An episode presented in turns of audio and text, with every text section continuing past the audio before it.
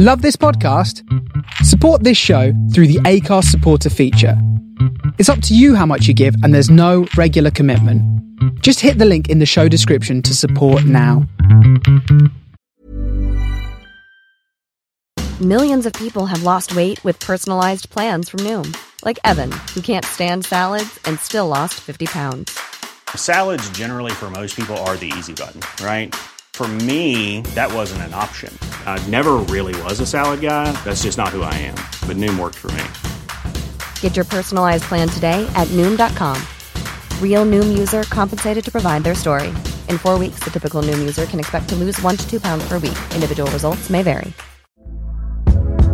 Hey there, it's Michele Norris. I'm host of a podcast called Your Mama's Kitchen. When I travel, I'm usually looking for a way to find a taste of home when I'm not at home. And one of the things I love to do when I am at home is entertain. And Airbnb allows me to do that. When I was in California recently, I rented a house that had a great kitchen. And when we were sitting around the table, we we're all thinking, we're in someone else's house. Someone could be in all of our homes as well. If you have a home, but you're not always at home, you have an Airbnb. Your home might be worth more than you think. Find out how much at airbnb.com/slash host.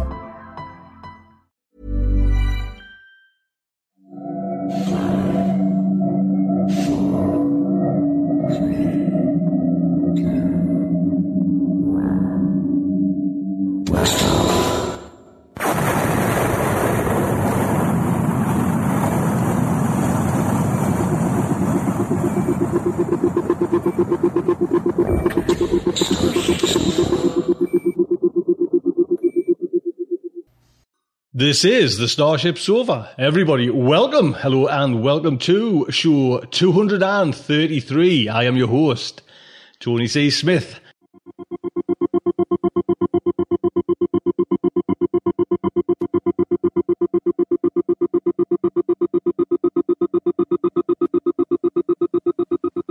Hello, everyone. I hope everyone is fine and dandy on this special day. Yes, 233. This is the first show back after being nominated again for a Hugo Award. How cool is that? Oh, the old girl. Three times we've been nominated for a Hugo Award. Wow, that's excellent. I just want to take a little second or two of your time just to thank everybody that's, you know, helped with Starship Sofa and listened to Starship Sofa. You know, it's just as important that you're kind of there listening. You know what I mean? It's like the emails you get. You know, I've been getting emails like, say, we, we started in 2006 and just knowing people's out there, just listen to what we do, you know, it's just fantastic. And I just so appreciate it. And I, I honestly kind of, I don't know if I've got words to describe how much I appreciate who's, you know, people who's helping out on the show, do you know? And like I say, helping out for a long time. You know, as, as long as I've been doing Starship Sofa, there's been people helping out. You know, thank you so much. But I'm just so pleased. You know what I mean? It's just kind. I don't. know. It's it's hard to, to be quite honest. It's hard to even describe how how good I'm feeling, but I'm feeling very good. You know what I mean? And it's in this new fan cast category. Well, you remember all like the hoo ha when we first kicked off in 2010, when you know we we we snagged the Hugo Award. There was oh bloody loads just complaining that it wasn't you know it wasn't a fanzine. Just you know what I mean? Let, let them twist on, to be quite honest. But they've now, you know, powers to be in the Hugo Award committee have decided, or a one-off special, a fan cast. Now, I quite like it. You know, I'm, you know, because I can't be bothered with all the kind of hassle and everything like that. But I really like this what they've got, you know, this kind of they've now decided, which is like I say a once, you know, apparently a once only fan cast category, and but it'll get voted again, I think, in like a business meeting the Hugos have. So it might stay around, and like I say, I'm actually this is quite nice, you know, because the people that I'm in there with, I kind of recognise and I know and are good friends, and it just seems a nice little category, and We've got the Coode Street podcast by Jonathan Strahan and Gary K. Wolfe there in there. The Galactic Suburbia podcast, SF Signal podcast, and SF Squeecast podcast as well. So congratulations to, to all them. Just I know, you know, how much I'm feeling there. Like see, I've been there three three years there now, nominated. It just doesn't get any better feeling. But, you know, for the likes of well, for all of them, it's just as simple as that. It's just you know, they, they must be on such a high. And like I say, from Starship Sofa, you know, congratulations to all the podcasts out there that are in this, you know, up for nomination award. It's just, it would have been just lovely to kind of, if we could have all in the in the real world, you know, getting together and just you know shared shared a drink, you know, lift a little toast and say congratulations to all of you. You know, it's a fabulous time, and I'm just so pleased that I'm in there with some fantastic company. You know, those just seem right to sit next to Starship Sofa, whether you know other people agree or not. But I'm, you know, hey, to be quite honest, I'm just thankful. You know, it's nice just to get recognised again. So anyone that's kind of put in a little vote for Starship Sofa, you know what I mean? Thank you so much. Lovely. So I'll put a link on if you haven't. I mean, it's kind of been all over the news and everything where like that. But there's a link on to, so you can see who's in for you know best short story and best novels. Actually, I'll, I'll, I'll it. You know why not? Why not? I'll read out best novels among others: Jo Walton, A Dance with Dragons, George R. R. Martin. Deadline, Mira Grant, Embassytown, China Miéville, Leviathan Wakes by James S. A. Corey. So, you know, that's the kind of one that it's the big, the big one. But you know, there's loads of little ones as well going down there. And I've been with the short stories and the novellas and the novelettes, you know, trying to, you know, get, get a get a snag a couple there so I can play on the show as well. So listen out for more, you know, like these Hugo nominated stories. So what else is coming in today's show? Well, we have looking back at genre history with our very own Amy H. Sturgis. Main fiction is Gwyneth Jones, The Vicar of Mars. Then we have a fact article again, movie soundtracks by David Raiklin. Then we have first chapters by our very own Jeff Lane, his book, his ebook there, One Way. I'll give a little description about that, you know, a little bit later on in the show. And I say, we've got the first chapter, about 10, 11 minutes of it. So hopefully you'll like it, you know what I mean? And it's here, it's time travel. So come on, you know what I mean? Jeff's wrote a cracking novel here as well. So please have a listen out for that. So we'll kick off with our, let's say, our very own Amy H. Sturgis. Amy. Hello, ladies and gentlemen. It is time to join me for another look back into genre history. Today, I would like to offer a tribute to one of the great science fiction authors of our time. His young adult science fiction introduced many young readers to the genre and served as a gateway drug that made them, in fact, lifelong science fiction fans. His adult science fiction caused many people to think about, perhaps for the first time, how our world could go wrong. His name was Sam Youd, and he died at the age of 89 on the 3rd of February 2012. Throughout his life, his friends called him Sam, but you perhaps know him better as John Christopher. Christopher was born in Lancashire in England, was educated at Peter Symonds School in Hampshire, and as a young man he was involved in science fiction fandom. Then World War II came and he served in the Royal Corps of Signals between 1941 and 1946. After the war, a scholarship from the Rockefeller Foundation made it possible for him to try his hand at fiction writing. He'd already been bitten by the bug, as it were. His poem Dreamer was published in Weird Tales in March 1941 under the name C. S. Youd. His first work of science fiction was the story Christmas Tree, which was published in Astounding in February 1949, and that was credited to Christopher Youd. In 1949, he published his first novel, which was a fantasy novel called The Winter Swan, and again he went by Christopher Youd. He would end up using a lot of different pen names during his life, including Stanley Winchester, Hilary Ford, William Godfrey, William Vine, Peter Graaf, Peter Nichols, and Anthony Rye. But he would eventually stick with John Christopher for most of his science fiction works. In 1954, as John Christopher, he published The 22nd Century, which was a collection of his early science fiction short stories. The following year, his first science fiction novel, The Year of the Comet, was published. But it was his second novel, In 1956, The Death of Grass in the UK, published as No Blade of Grass in the US, that really garnered international attention. This was a post-apocalyptic novel um, about a virus that kills off all forms of grass. This has terrible ripple effects that might not immediately be obvious. And because of this, the characters end up on a cross country journey in England and they discover that they have to sacrifice some of their morals in order to stay alive. The film version uh, was produced by Cornel Wilde and released in 1970. It's also been adapted as a drama for BBC Radio 4 in 2009 and released in five episodes. A series of post-apocalyptic novels followed, and in a way, John Christopher became sort of the contrast to John Wyndham. John Wyndham, another British author, was known for books such as Day of the Triffids, books that came to be known as cozy catastrophes.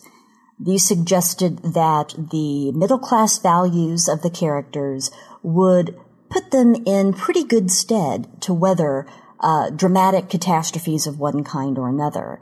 And so, despite the fact the world goes very wrong very quickly, there is a buoyant sense of steadfast purpose and hope in Wyndham's work. Contrasted with that, um, Christopher's characters um, really have a much more difficult time with things, and they discover that they really can't be who they thought they were and still come out of these disasters at the other end alive. A lot of these darker, grittier stories dealt with either environmental or political complacency, suggesting that if we ignored the problems around us, they would really come around to bite us in the end. Some of these post-apocalyptic science fiction novels by John Christopher at the time were The World in Winter, also published as The Long Winter in 1962, A Wrinkle in the Skin, also published as The Ragged Edge in 1965, and Pendulum in 1968. Of all of these, I think The Death of Grass is the one best remembered it is uh, still read, still taught, and still relevant today. Now, if these had been the only works that Christopher produced, it would be fitting for us to recognize his passing and celebrate his legacy in science fiction. But in fact, in retrospect, these works feel more like a prelude to the main career John Christopher had, and that was in young adult science fiction or adolescent science fiction. In this field, he was incredibly prolific and incredibly popular. He wrote works such as The Guardians in 1970, which painted a dystopian portrait of Britain and won the Guardian Award for Best Children's Book of the Year. There were other books such as Wild Jack in 1974, the Fireball trilogy, which consisted of Fireball in 1981, New Found Land in 1983, and Dragon Dance in 1986, which is set in a parallel world version of Roman Britain and other places, as the youngsters, the, the young protagonists, essentially field test different political systems. There was Empty World in 1977 and The Prince in Waiting sequence, which included The Prince in Waiting in 1970, Beyond the Burning Lands in 1971, and The Sword of Spirits in 1972. This was put together in 1980 as the Sword of the Spirits trilogy, or the Prince in Waiting trilogy. For a long time, reading this trilogy, it seems like you're reading sort of um, a medievalized fantasy version of England. But actually, you find out that this is a ruined Earth scenario, and that the people who look like magicians are actually scientists who have survived in hiding for a very long time. Really interesting twist. A Dusk of Demons in 1993 takes place in a haunted Scotland. One of the themes that occurs over and over again in these young adult science fiction works, um, besides the idea of a disaster changing Earth forever, giving a sort of post-apocalyptic feel to the stories, is the idea of a young individual pitted against a society that wants to make him or her conform, um, that wants to take away free choice and uh, brainwash the protagonist. So it's a struggle not only for coming of age, but of retaining uh, the young person's individuality. Christopher is, however, best, best, best remembered as the author of the Tripods tetralogy. This includes The White Mountains, first published in 1967, The City of Gold and Lead, also 67, The Pool of Fire in 1968, and the prequel, When the Tripods Came in 1988.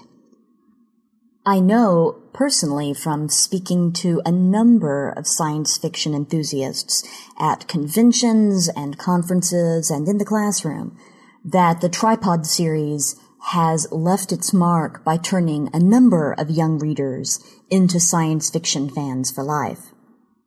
This dystopian series tells the story of a futuristic Earth that is ruled by alien conquerors known as the Masters, and they travel around in gigantic three-legged walking machines that are very reminiscent of the alien vessels in H.G. Wells' The War of the Worlds. Humanity, which has been enslaved by these aliens, lives in a kind of strange faux medieval agricultural life in the countryside, although there are still leftover remnants of modernity that exist. So there's a, a nice jarring blend of the futuristic and the historical sort of right on top of each other. At the age of 14, the aliens use implants called caps on the humans, and these caps suppress curiosity and imagination, and the recipients then become pretty much docile sheep that are incapable of fighting back. A few people are unable to really take to the capping. Their minds are broken, and they end up wandering the countryside in a ghastly sort of lobotomized stupor. Fortunately for humanity, several heroic young protagonists avoid the capping and end up saving the planet. The series has its moments of real horror as well as adventure, but it ends up being quite an inspiring and empowering story. The series came to television thanks to the BBC in the UK and the Seven Network in Australia, the adaptation of The Tripods was 13 half-hour episodes long and broadcast in 1984. The City of Gold and Lead came to television the next year in 12 episodes. These were released on DVD in 2009. Furthermore, Boy's Life, which is the magazine of the Boy Scouts of America, adapted the first three books from May 1981 to August 1986 as a serialized comics feature. As of the time of this recording, the Internet Movie Database lists a new film version of the tripods as being currently in production. Today, with the success of works like The Hunger Games, bringing the spotlight to the tradition of young adult dystopian fiction, scholars and librarians and enthusiasts are looking once again at the tripods as one of the great stars in that constellation. And of course, post-apocalyptic fiction is alive and well. It's worth noting that in his survey of science fiction, Three Tomorrows, American, British, and Soviet science fiction, John Griffiths names The Death of Grass as the definitive novel in the post-apocalyptic subgenre. And so with this, I salute John Christopher, Sam Youd. Celebrate his long life and his many works and his contribution to science fiction. He may be gone, but he is most certainly not forgotten. I look forward to joining you again soon with another look back into genre history. Thank you.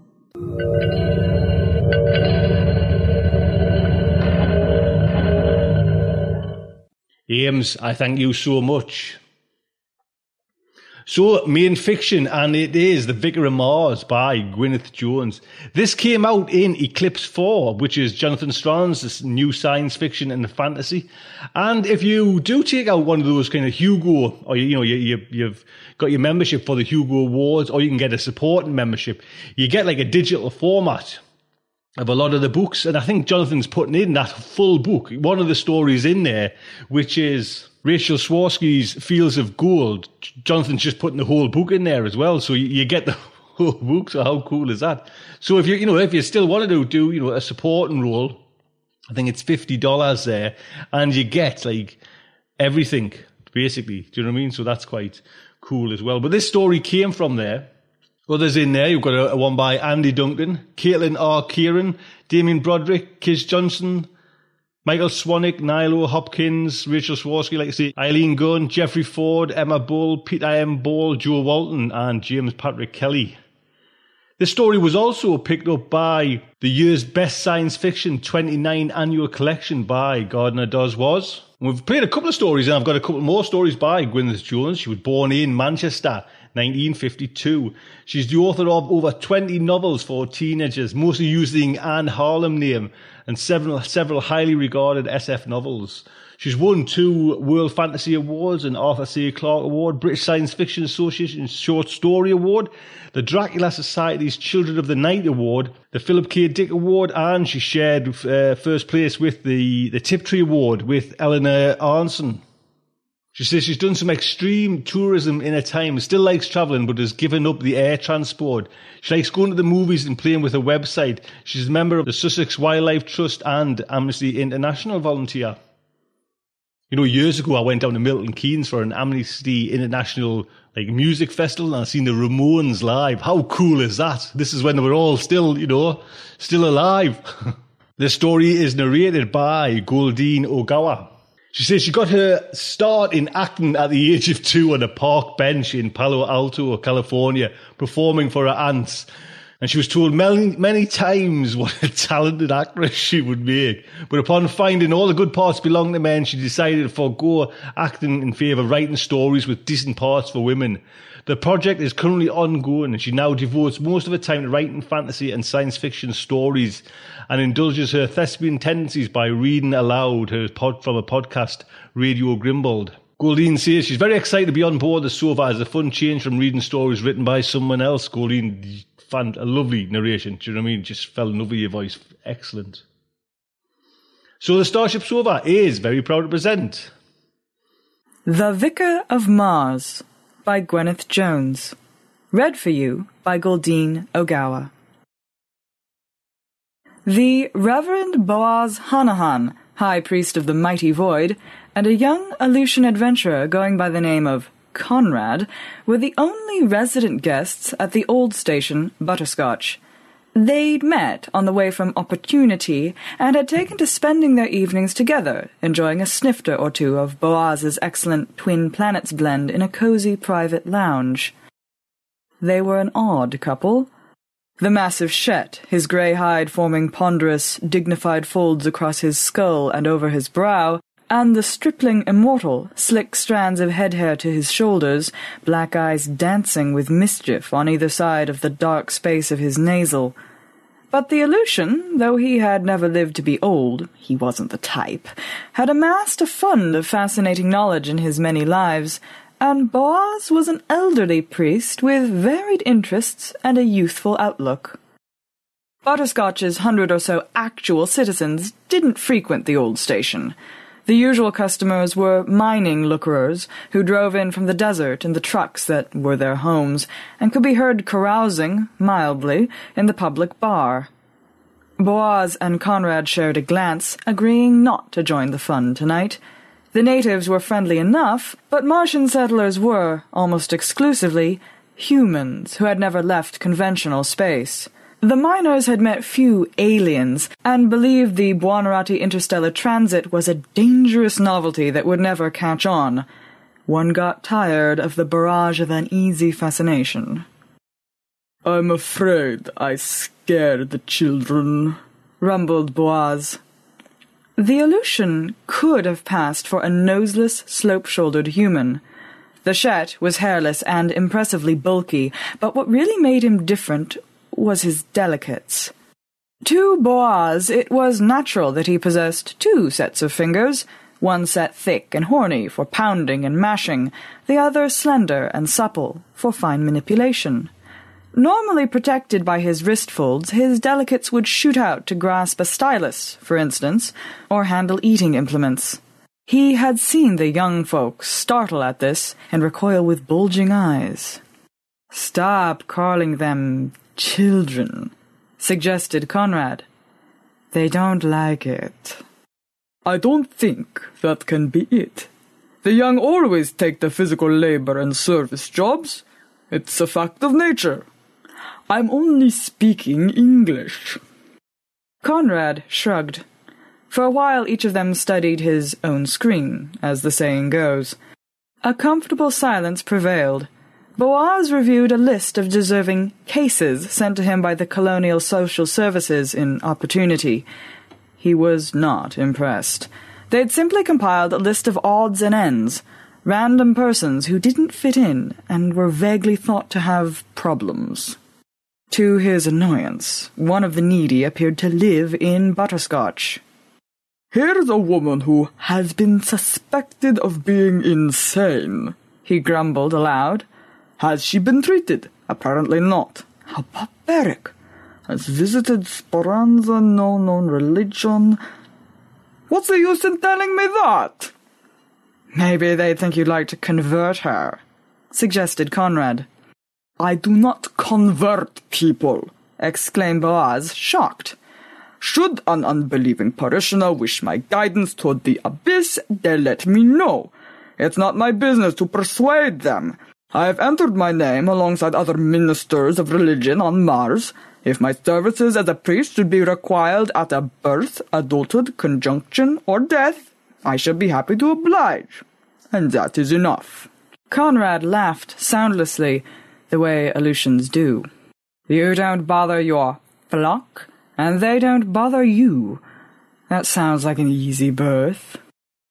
Not always, thought the old priest ruefully. Sometimes not easy at all. I wouldn't worry about it, Boaz. Mars is a colony. It's run by the planetary government of Earth, and they're obsessed with gathering information about innocent strangers. When they can't find anything interesting, they make it up. The file they keep on me is vast. I've seen it. Earth, powerful neighbor to the Red Planet, was the local name for the world everyone else in the diaspora knew as the Blue.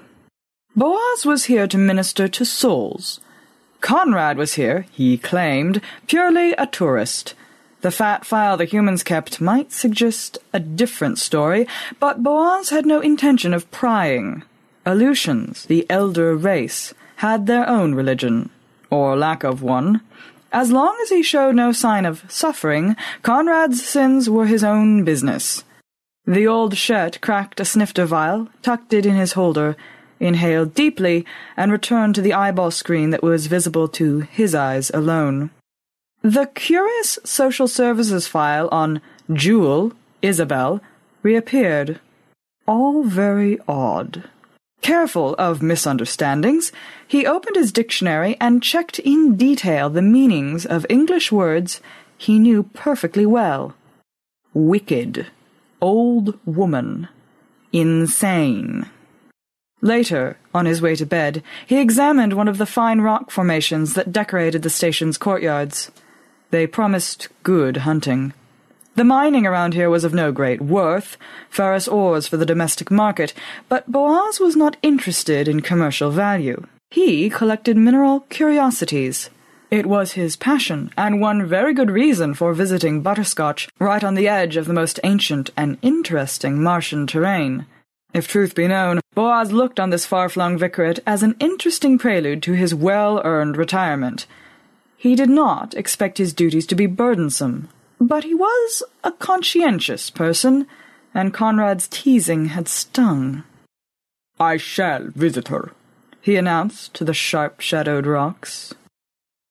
The high priest had traveled from his home world to Speranza, capital city of the diaspora, and onward to the blue planet Taurus port in no time at all, allowing for a few hours of waiting around and two false duration interludes of virtual entertainment.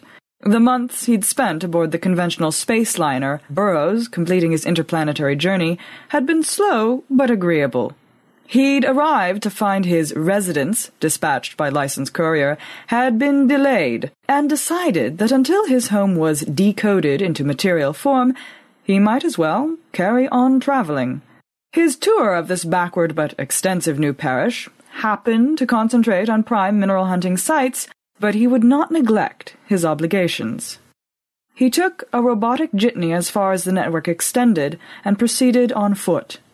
Jewel Isabel, lived out of town up against the enclosure that kept tolerable climate and air quality captive.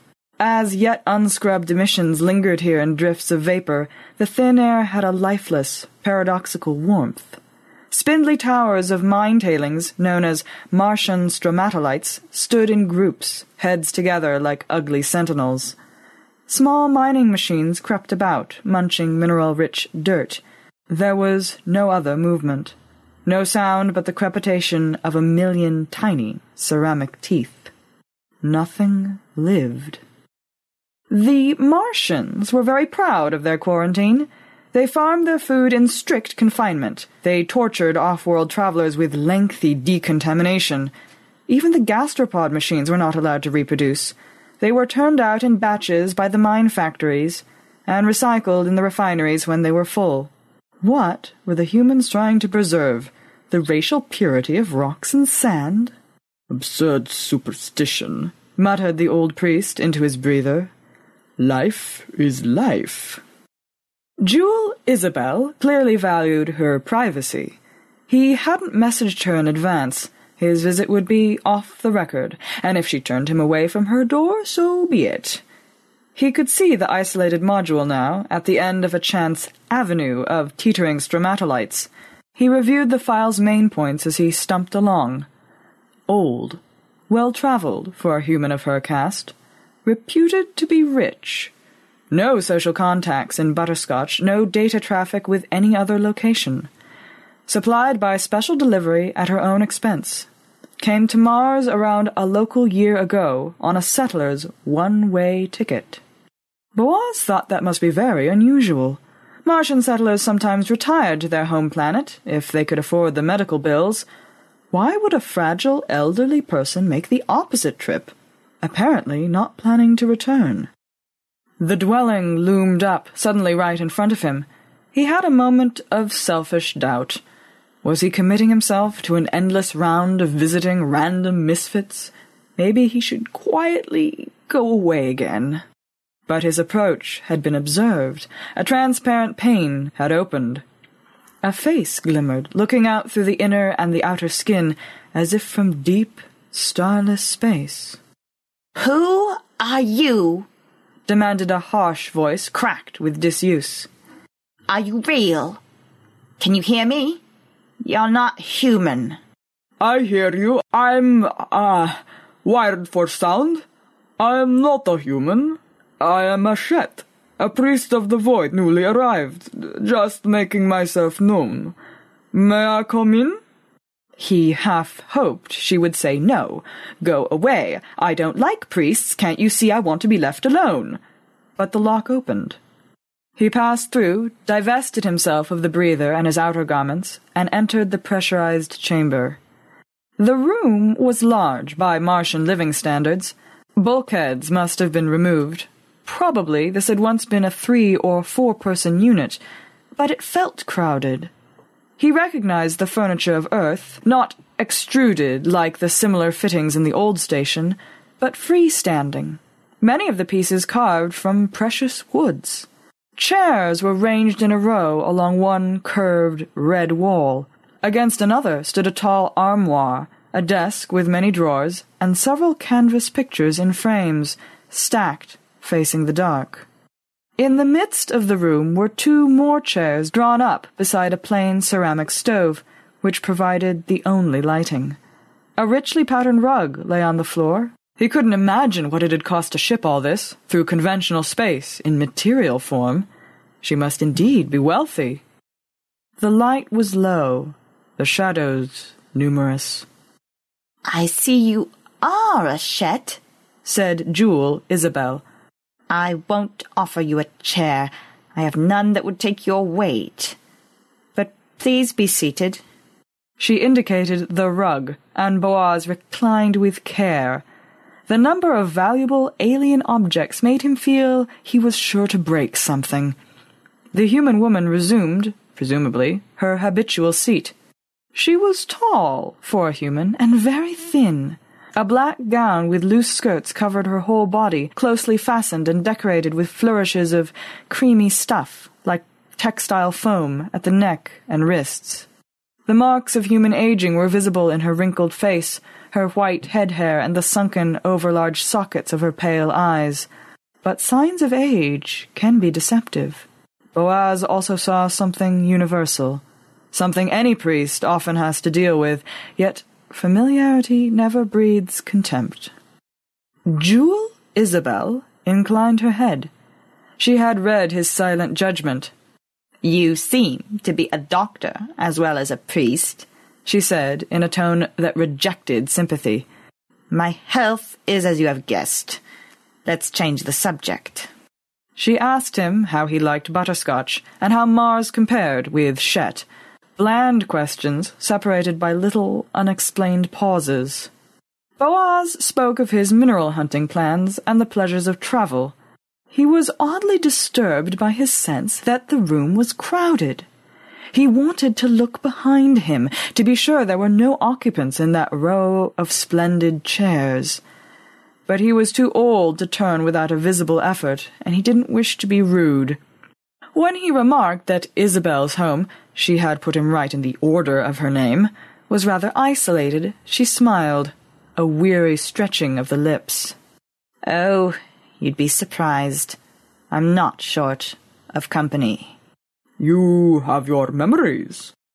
Isabel stared over his shoulder. Or they have me. He did not feel that he'd gained her confidence, but before he left, they'd agreed he would visit again. She was most particular about the appointment. In ten days' time, she said, in the evening, at the full moon. Be sure you remember. As he returned to the waiting jitney, the vaporous outskirts of Butterscotch seemed less forbidding. He had done right to come, and thank goodness Conrad had teased him, or the poor woman might have been left without the comfort of the void. Undoubtedly he was needed, and he would do his best. His satisfaction was still with him when the jitney delivered him inside the old station compound. He even tried a joke on one of the human children about those decorative rock formations. Did they walk in from the desert one fine night in search of alcoholic beverages? The youngster took offense, they were here when the station was installed. It was all desert then. If there was walking rocks on Mars, Messer. The child drew herself up to her frail, puny height and glared at him. We wouldn't any of us be here. We'd go home straight away and leave Mars to the creatures that belongs to this planet. Boaz strode off, a chuckle rumbling in his throat. Kids. But when he had eaten, in decent privacy, as a respectable Shet he would never get used to eating in public, he decided to forego Conrad's company. The old mad woman was too much on his mind, and he found that he shuddered away from the idea of that second visit. Yet he'd met Isabel's trouble many times, and never been frightened before. I'm getting old, thought the high priest. He turned in early, but he couldn't sleep, plagued by a formless feeling that he had done something foolish and he would have to pay for it. There were wild, dangerous creatures trying to get into his room, groping at the mellow, pockmarked outer skin of the old station, searching for a weak place. Rousing from an uneasy doze, he was compelled to get up and make a transparency, although, as he knew perfectly well, his room faced an inner courtyard, and there are no wild creatures on Mars. Nothing stirred. Several rugged, decorative rocks were grouped right in front of him, oddly menacing under the security lights. Had they always stood there? He thought not, but he couldn't be sure. The brutes crouched, blind and secretive, waiting for him to lie down again. I really am getting old, muttered Boaz. I must take something for it. He slept and found himself once more in the human woman's module. Isabel seemed younger and far more animated. Confusion fogged his mind, embarrassing him. He didn't know how he'd arrived here or what they'd been talking about. He was advising her to move into town. It wasn't safe to live so close to the ancient desert. She was not welcome here. She laughed and bared her arm, crying, I am welcome nowhere! He saw a mutilation, a string of marks etched into her thin human skin. She thrust the symbols at him. He protested that he had no idea what they meant, but she hardly seemed to care. She was waiting for another visitor, the visitor she had been expecting when he arrived the first time. She had let him in by mistake. He must leave. They are from another dimension, she cried in that hoarse, hopeless voice. They wait at the gate meaning to devour. They lived with me once. They may return with a tiny shift of the many dimensions of the void. It gave him a shock when she used the terms of his religion. Was she drawn to the abyss? Had he begun to give her instruction? The fog in his mind was very distressing. How could he have forgotten something like that? Then he recalled, with intense relief, that she had been to Speranza. She was no stranger to the interstellar world. She must have learnt something of Shet belief. But relief was swamped in a wave of dread. Isabel was looking over his shoulder. He turned, awkward and stiff with age. A presence was taking shape in one of the chairs. It was big as a bear, bigger than Boaz himself. Squirming tentacles of glistening flesh reached out, becoming every instant more solid and defined. If it became fully real, if it touched him, he would die of horror. Boaz woke, thunder in his skull, his whole body pulsing, the blood thickened and backing up in all his veins. Dizzy and sick, on the edge of total panic, he groped for his first aid kit. He fumbled the mask over his mouth and nostril slits with trembling delicates that would hardly obey him, and drew in great gulps of oxygen. Unthinkable horrors flowed away, the pressure in his skull diminished. He dropped onto his side, making the sturdy, extruded couch groan, clutching the mask. It was a dream, he told himself. Just a dream. Rationally, he knew he had simply done too much. Overexertion in the thin air of the outskirts had given him nightmares. He must give his acclimatization treatment more time to become established. He took things easy for the next few days, pottering around in the mining fields just outside the enclosure, in full Martian EVA gear, with a young staff member for a guide. Pickings were slim, butterscotch was in the guidebook, but he made a few pleasing finds. But the nightmare stayed with him, and at intervals he had to fight the rooted conviction that it had been real. He had already made a second visit. There had been something terrible unspeakable. His nights continued to be disturbed. He had unpleasant dreams, never the same as the first, from which he woke in panic, groping for the oxygen that no longer gave much relief. He was also troubled by a change in the behavior of the hotel staff. They had been friendly, and unlike the miners, they never whispered or stared. Now the children avoided him, and he was no genius at reading human moods, but he was sure there was something wrong. Anu, the lad who took Boaz out into the desert, kept his distance as far as possible and barely spoke. Perhaps the child was disturbed by the habit of looking behind him that Boaz had developed. It must look strange, since he was old and it was difficult, but he couldn't help himself. One morning, when he went to make his usual guilty inspection of that inner courtyard, the station's manager was there, staring at a section of wall where strange marks had appeared, blistered wheels like raw flesh wounds in the ceramic skin. Do you know what's causing that effect? asked Boaz. Can't be weathering, not in here. Bugs in the ceramic. I'll have to get it reconfigured. Can't understand it. It's supposed to last forever, that stuff. But the station is very old, isn't it? Older than Butterscotch itself. You don't think the pretty rocks in here had anything to do with the damage? Boaz tried a rumble of laughter. You know, child, sometimes I think they move around at night. The rock group was nowhere near the walls. It never was, by daylight. I am twenty years old, said the Martian with an odd look. Old enough to know when to stay away from bad luck, Missa. Excuse me. He hurried away, leaving Boaz very puzzled and uneasy. He had come here to collect minerals, therefore he would collect minerals. What he needed was an adventure to clear his head. It would be foolhardy to brave the empty quarter of Mars in the company of a frightened child, perhaps equally foolhardy to set out alone. He decided he would offer to go exploring with the Aleutian, who took a well-equipped station buggy out into the wild red yonder almost every day. Conrad would surely welcome this suggestion.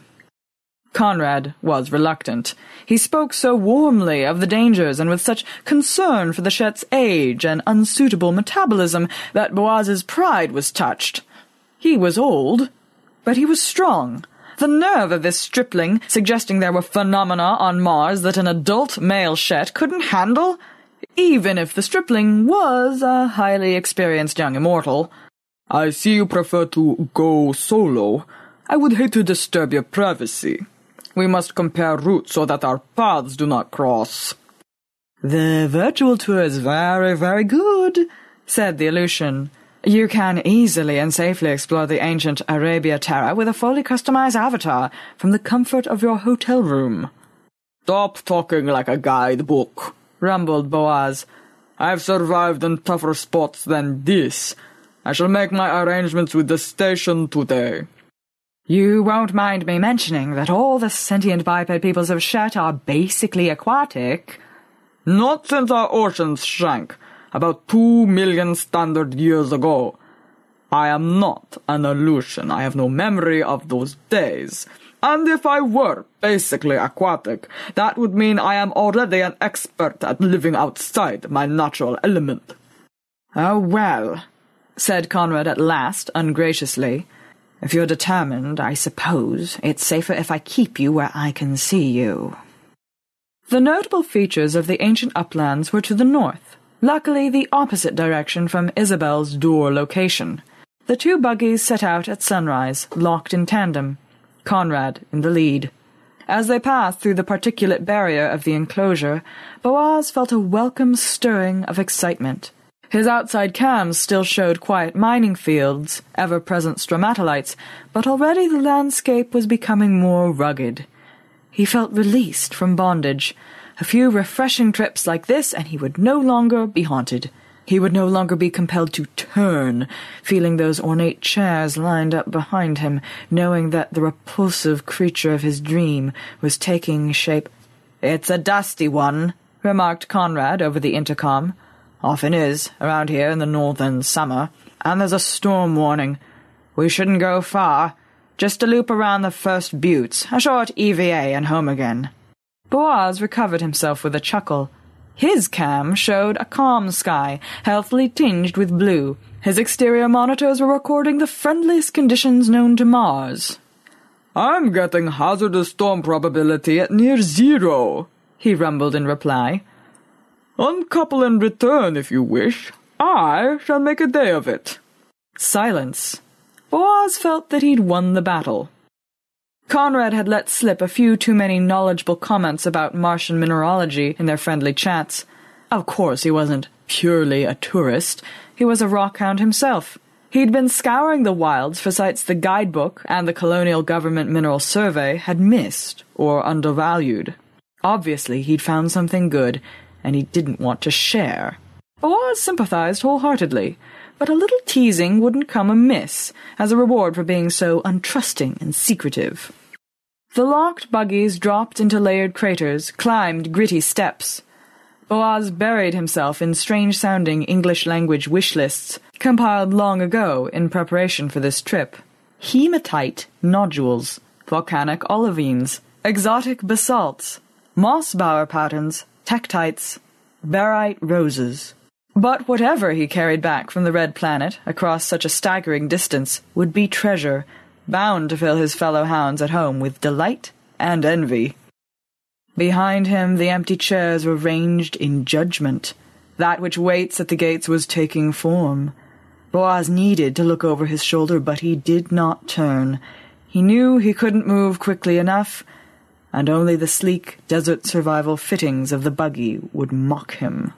Escaping from the ugly reverie, he noticed that Conrad was deviating freely from their pre-logged route. Most unsafe, but Boaz didn't protest. There was no need for concern. They had life support and desert rescue service beacons that couldn't be disabled. He examined his CGMS maps instead. There was nothing marked that would explain Conrad's diversion. How interesting. What if the Aleutian's find was significantly anomalous? or commercially valuable. If so, they were legally bound to leave it untouched, beacon it, and report it. But I shan't pry, thought Boaz. He maintained intercom silence, as did Conrad, until at last the locked buggies halted. The drivers disembarked. The Aleutian, with typical bravado, was dressed as if he'd been optimized before birth for life on Mars. The most lightweight air supply, a minimal squeeze suit under his Aleutian-style desert thermals. Boaz removed his helmet. I hope you enjoyed the scenic route, said Conrad with a strange glint in his eye. I hate to be nannied, don't you? We are not children. Hmm. I found your navigation enlightening. The Aleutian seemed to be thinking hard about his next move. So you want to stop here, my friend? asked Boaz airily. Good. I suggest we go our separate ways. Rendezvous later for the return journey? That would be fine, said Conrad. I'll call you. Boaz rode his buggy around an exquisite tholeiitic basalt group, a little too big to pack. He disembarked, took a chipping, and analyzed it. The spectrometer results were unremarkable. The sum is greater than the parts. Often the elemental makeup, the age, and even the extreme conditions of its creation can give no hint as to why a rock is beautiful. His customized suit was supple. He felt easier in it than he did in his own aging hide, and youthfully weightless, without the discomforting loss of control of weightlessness itself. Not far away he could see a glittering pool, like a mirage of surface water that might mark a field of broken geodes, or a surface deposit of rare spherulites. But he wanted to know what the Aleutian had found. He wanted to know so badly that in the end he succumbed to temptation, got back in the buggy, and returned to the rendezvous, feeling like a naughty child. Conrad's buggy stood alone. Conrad was nowhere in sight, and no footprints led away from a nondescript gritstone outcrop. For a moment, Boaz feared something uncanny. Then he realized the obvious solution. Still consumed by naughty curiosity, he pulled the emergency release on Conrad's outer hatch. The buggy's life support generator shifted into higher gear with a whine, but the Aleutian was too occupied to notice. He sat in the body clasping driver's seat, eyes closed, head immobilized, his skull in the quivering grip of a cognitive scanner field. A compact flatbed scanner nestled in the passenger seat. Under its shimmering virtual dome lay some gritstone fragments. They didn't look anything special, but something about them roused memories. Ancient images, a historical controversy from before Mars was first settled. Boaz quietly maneuvered his bulk over to Conrad's impromptu virtual lab and studied the fragments carefully under magnification. He was profoundly shocked. What are you doing, Conrad? The Aleutian opened his eyes and took in the situation. The wise immortals stay at home. Immortals who mix with lesser beings are dangerous characters because they just don't care. Conrad was completely brazen. What does it look like? I'm digitizing pretty Martians for my scrapbook. You aren't digitizing anything. You have taken biotic traces from an unmapped site. You are translating them into information space code with the intent of removing them from Mars hidden in your consciousness. That is absolutely illegal. Oh, grow up. It's a scam. I'm not kidnapping Martian babies. I'm not even kidnapping ancient fossilized bacteria. Just scraps of plain old rock but fools will pay wonderfully high prices for them. Where's the harm? You have no shame, but this time you've gone too far. You are not a collector, you're a common thief, and I shall turn you in. I don't think so, Reverend. We logged out as partners today, didn't we? And you are known as an avid collector. Give me credit. I tried to get you to leave me alone, but you wouldn't. Now it's just too bad. Boaz's nostril slits flared wide, his gullet opened in a bluish gape of rage. He controlled himself, struggling to maintain dignity. I'll make my own way back. He resumed his helmet. Before long, his anger cooled. He recognized his own ignoble impulse to spy on a fellow collector. He recognized that perhaps Conrad's crime was not truly wicked, just very, very naughty. Nevertheless, those controversial biotic traces were sacred. The nerve of that young Aleutian, assuming that Boaz would be so afraid of being smeared in an unholy scandal he would make no report. When this got out, what would the Archbishop think? Yet, what if he did keep quiet? Conrad had come to Butterscotch with a plan. No doubt he had ways of fooling the neurological scanners at the spaceport. If Conrad wasn't going to get caught, and nobody was going to be injured, what should he do? That which waits at the gates was taking shape in an empty chair. It waits for those who deny good and evil and separates them from the void forever. He could not think clearly. Conrad's shameless behavior became confused Hey there, it's Michele Norris. I'm host of a podcast called Your Mama's Kitchen. When I travel, I'm usually looking for a way to find a taste of home when I'm not at home. And one of the things I love to do when I am at home is entertain. And Airbnb allows me to do that. When I was in California recently, I rented a house that had a great kitchen. And when we were sitting around the table, we're all thinking, we're in someone else's house. Someone could be in all of our homes as well. If you have a home, but you're not always at home, you have an Airbnb. Your home might be worth more than you think. Find out how much at airbnb.com/slash host. Millions of people have lost weight with personalized plans from Noom, like Evan, who can't stand salads and still lost 50 pounds. Salads, generally, for most people, are the easy button, right? For me, that wasn't an option. I never really was a salad guy. That's just not who I am. But Noom worked for me. Get your personalized plan today at Noom.com. Real Noom user compensated to provide their story. In four weeks, the typical Noom user can expect to lose one to two pounds per week. Individual results may vary. The nightmares, the disturbed sleep, and uneasy wakening. Those marks on the wall of the inner courtyard. He must have room. He could not bear this crowded confinement. He stopped the buggy, checked his gear, and disembarked. The sky of Mars arced above him. the slightly fish-eyed horizon giving it a bulging look, like the whitish cornea of a great, blind eye. Dust suffused the view through his visor with streaks of blood. He was in an eroded crater, which could be a dangerous feature. But no warnings had flashed up, and the buggy wasn't settling. He stepped down. His boots found crust in a few centimeters. Gastropods crept about. In the distance he could see a convocation of trucks. He was back in the mining fields. He watched a small machine as it climbed a stromatolite spire and defecated on the summit. Inside that spoil tower, in the moisture and chemical warmth of the chewed waste, the real precursors were at work. All over the mining regions, stromatolites were spilling out oxygen. Some day there would be complex life here, in unknown forms. The Martians were bringing a new biosphere to birth from native organic chemistry alone. Absurd superstition. Absurd patience. It made one wonder if the settlers really wanted to change their cold, unforgiving desert world.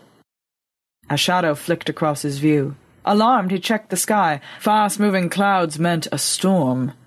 But the sky was cloudless. The declining sun cast a rosy, tourist brochure glow over the landscape. Movement again, in the corner of his eye. Boaz spun around, a maneuver that almost felled him, and saw a naked biped figure with a smooth head and disturbingly spindly limbs standing a few meters away, almost invisible against the tawny ground. It seemed to look straight at him, but the face was featureless. The eyeless gaze was not hostile. The impossible creature seemed to Boaz like a shadow cast by the future. A folk tale, waiting for the babies who would run around the Martian countryside and believe in it a little and be happily frightened. Perhaps I've been afraid of nothing, thought Boaz, hopefully. After all, what did it do, the horrid thing I almost saw in that chair? It reached out to me, perhaps quite harmlessly. But there was something wrong. The eyeless figure trembled, folded down, and vanished like spilled water. Now he saw that the whole crater was stirring. Under the surface, shadow creatures were fleeing, limbs flashing in the dust that was their habitat. Something had terrified them. Not Boaz. The thing behind him. It had hunted him down and found him here, far from all help. Slowly, dreadfully slowly, he turned. He saw what was there. He tried to speak, he tried to pray, but the holy words were meaningless, and horror seized his mind. His buggy had vanished. The beacon on his chest refused to respond to his hammering. He ran in circles, tawny devils rising in coils from around his feet. He was lost. He would die, and then it would devour him. Hours later, young Conrad, struck by an uncharacteristic fit of responsibility, came searching for the old fellow, tracking his suit beacon. Night had fallen, deathly cold. The high priest crouched in a shallow gully, close to the crater where Conrad had spotted his deserted buggy his suit, scratched and scarred, as if something had been trying to tear it off him, his parched, gaping screams locked inside his helmet. The high priest struggled free from troubling dreams, and was bewildered to find his friend the Aleutian curled informally on the floor beside his bed. Hallo, said Conrad, sitting up. I detect the light of reason. Are you with us again, Reverend? What are you doing in my room? Do you remember anything? How we brought you in? Um, overdid it a little, didn't I? Oxygen starvation panic attack. Thanks for that, Conrad. Most grateful. Must get some breakfast. Excuse me? We need to talk. Boaz drew his massive head down into his neck folds, the Shet gesture that stood for refusal, but also submission. I'm not going to tell anyone. I knew you'd see sense. No. This is about something serious. We'll talk this evening. You must be starving, and you need to rest. Boaz checked his eyeball screen and found that he had lost a day and a night. He ate, rehydrated his hide, and retired to bed again. To reflect. The mighty void had a place for certain psychic phenomena, but he had no explanation for a ghost with teeth and claws, a bodiless thing that could rend carbon fiber. In a state between dream and waking, he trudged again the chance avenue of stromatolites. Vapor hung in the thin air, the spindly towers bent their heads in menace. Isabel Jewell's module waited for him, so charged with fear and dread it was like a ripe fruit about to burst. The miners and their families were subdued tonight. The sound of their merrymaking was a dull murmur in the private lounge, where Boaz and the Aleutian met. The residence bar steward arranged a nested trolley of drinks and snacks, and left them alone. Boaz offered his snifter case, but the Aleutian declined. We need to talk, he reminded the old priest. About Isabel Jewel. I thought we were going to discuss my scare in the desert. We are. Strengthened by his reflections, Boaz summoned up an indignant growl. I can't discuss my parishioner with you. Absolutely not. Before we manage to drug you to sleep, said Conrad firmly, you were babbling, telling us a horrible, uncanny story. You went into detail. You weren't speaking English, but I'm afraid Jarl understood you pretty well. Don't worry, he'll be discreet. The locals don't meddle with Isabel Jewel. Jarl? The station manager. Sensible type for a human. You met him the other day in your courtyard, I believe. Looking at some nasty marks on the wall. The Shet's mighty head sank between his shoulders. Ahem, in my delirium, what sort of thing did I say? Plenty. Conrad leaned close and spoke in silence, a form of telepathy the immortals only practiced amongst themselves or with the rare mortals who could defend themselves against its power. My friend, you must listen to me. What we share will not leave this room. You're in great danger, and I think you know it. The old priest shuddered and surrendered. You underestimate me and my calling. I am not in danger. We'll see about that. Tell me, Boaz, what is a bear? I have no idea, said the old priest, mystified. I thought not. A bear is a wild creature native to Earth. Big, shaggy, fierce. Rather frightening. Here, catch. Inexplicably, the Aleutian tossed a drinking beaker straight at Boaz, who had to react swiftly to avoid being smacked in the face. Tentacles, said Conrad. I don't think you find them disgusting, do you? It's an evolutionary quirk. Your people absorbed some wiggly-armed ocean creatures into your body plan eons ago, and they became your delicates. Yet, what you saw in Isabel Jewell's module was a bear with tentacles, and it filled you with horror. Just as if you were a human, with an innate terror of snaky-looking things. Boaz set the beaker down. What of it? I don't know what you're getting at. That vision, however I came by it, was merely a nightmare. In the material world, I have visited her once and saw nothing at all strange. A nightmare, hmm. And what if we are dealing with someone whose nightmares can roam around, hunt you down, and tear you apart? Boaz noticed that his pressure suit was hanging on the wall. The slashes and gouges were healing over, a little late for the occupant had the attacker persisted. He vaguely remembered them taking it off him, exclaiming in horrified amazement. Tear me apart? Nonsense. I was hysterical, I freely admit. I suppose I must have rolled about over some sharp rocks. The Aleutian's black eyes were implacable. I suppose I'd better start at the beginning. I was intrigued by the scraps you read out from Isabel Jewell's file. Somebody suspected of insanity. That's a very grim suspicion in a certain context. When I saw how changed and disturbed you were after your parish visit, I instructed my Speranza agent to see what it could dig up about an Isabel Jewel, lately settled on Mars. You had no authority to do that. Why not? Everything I'm going to tell you is in the public domain. All my agent had to do was make the connection, which is buried but easy to exhume, between Isabel Jewel and a human called Ilya Markham, who was involved in a transit disaster some thirty or so standard years ago. A starship called the Golden Bough, belonging to a company called the World State Line, left Speranza on a scheduled transit to the Blue Taurus port. Her passengers arrived safely. The eight members of the active complement, I mean the crew, did not.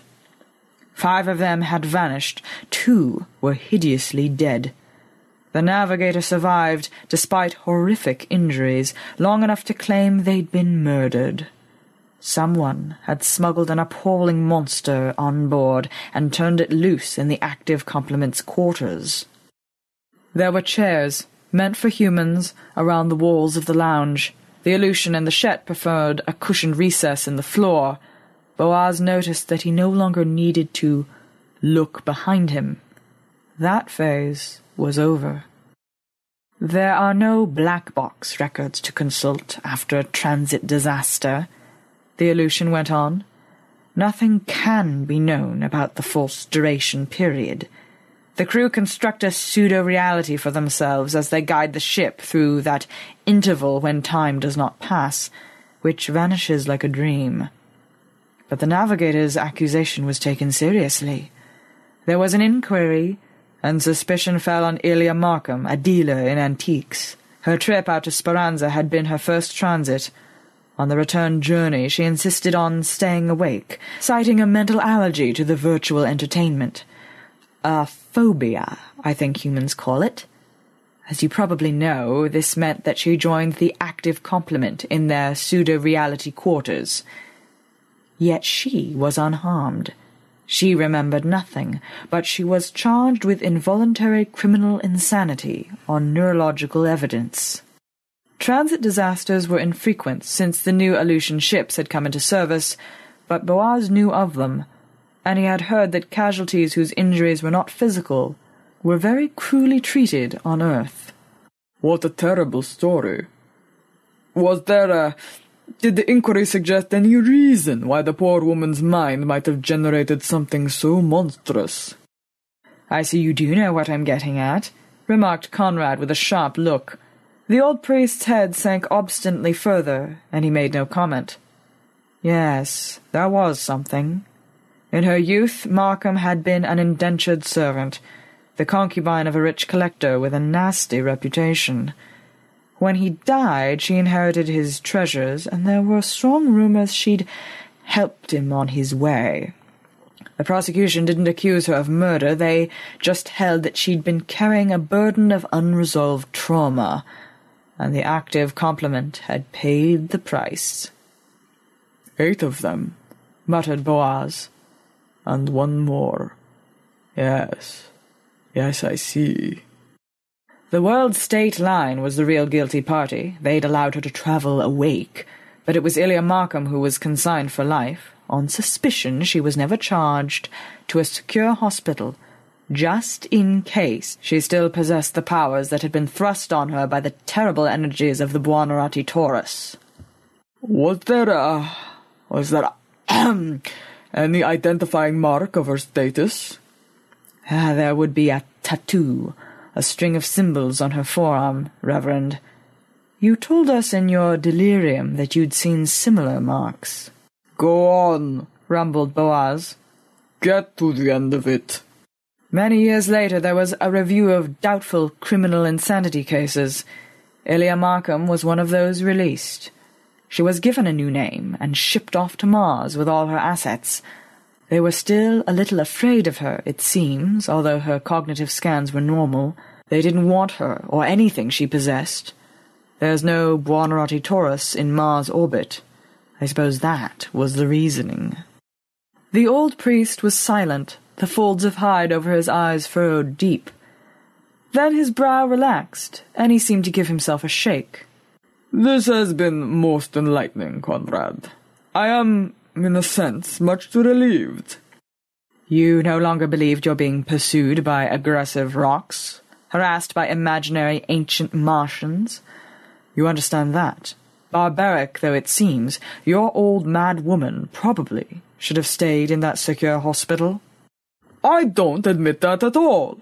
In my long experience, this is not the first time I've met what are known as psychic phenomena.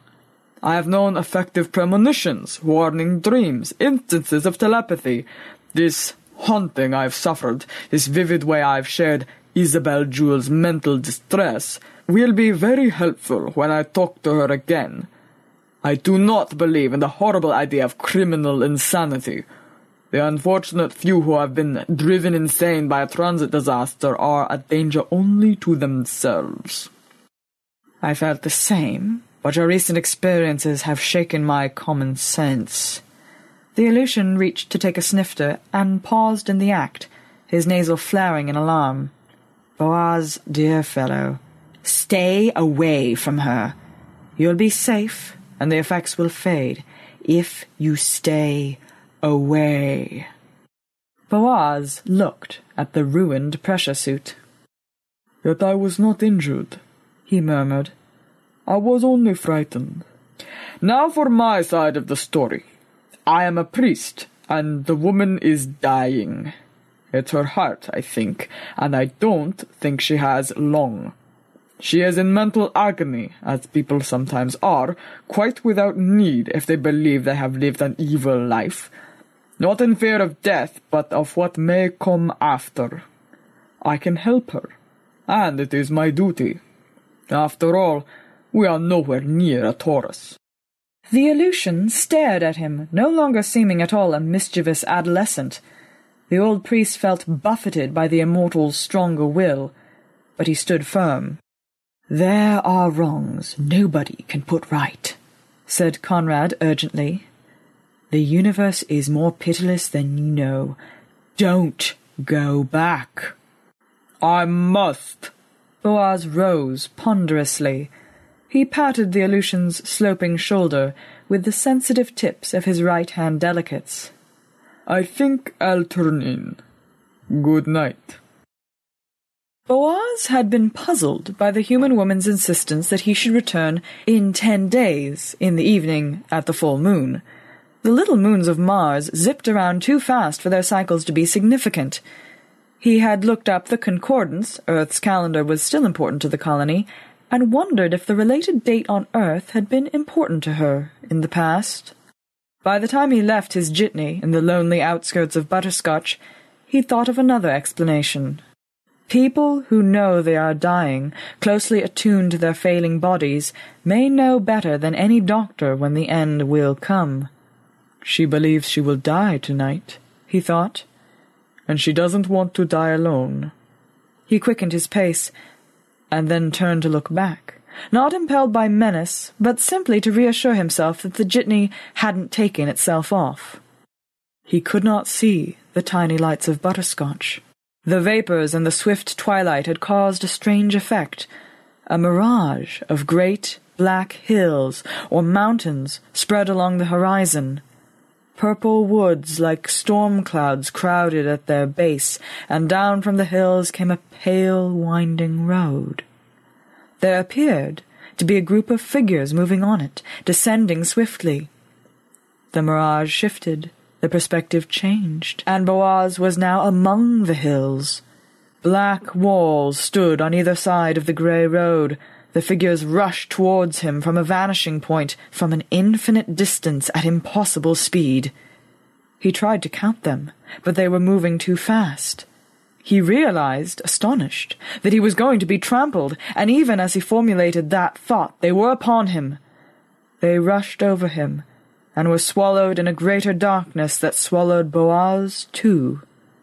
He was buried, engulfed, overwhelmed by a foul stench and a frightful, suffocating pressure. He struggled, as if trying to rise from very deep water, and then the pressure was gone. He had fallen on his face. He picked himself up with difficulty and checked himself and his gear for damage. The dead do not walk, he muttered. Absurd superstition. But the grumbling tone became a prayer, and he could hear his own voice shake as he recited the consolation. There is no punishment. There is only the void, embracing all, accepting all. The monsters at the gates are illusion. There are no realms beyond death. We shall not be devoured. The void is gentle. The mirage had dissipated, but the vapors had not. He was positively walking through a fog, and each step was a mysterious struggle, as if he were wading through a fierce running tide. Here I am for the third time, he told himself encouragingly, and then remembered that the second visit had been in a nightmare. A horror went through him. Was he dreaming now? Perhaps the thought should have been comforting, but it was very frightening indeed. And then someone coughed, or choked, not behind him, but close beside him, invisible in the fog. Startled, he upped his head and shoulder lights. Is anybody there? The lights only increased his confusion, making a kind of glory on the mist around him. His own shadow was very close, oversized, an optical illusion gave it strange proportions. A distinct neck, a narrow waist, a skeletal thinness. It turned. He saw the thing he had seen in the desert, a human male with small eyes, close set, a jutting nose, lined cheeks, and a look of such utter malevolence it stopped Boaz's blood. Its lower jaw dropped. It had far too many teeth and a terrible, appallingly wide gape. It raised its jagged claws and reared towards him. Boaz screamed into his breather. The monster rushed over him, swamped him, and was gone. It was over. He was alone, shaken in body and soul. The pinprick lights of the town had reappeared behind him. Ahead was that avenue of teetering stromatolites. Horrible mirage, he announced, trying to convince himself. He was breathing in gasps.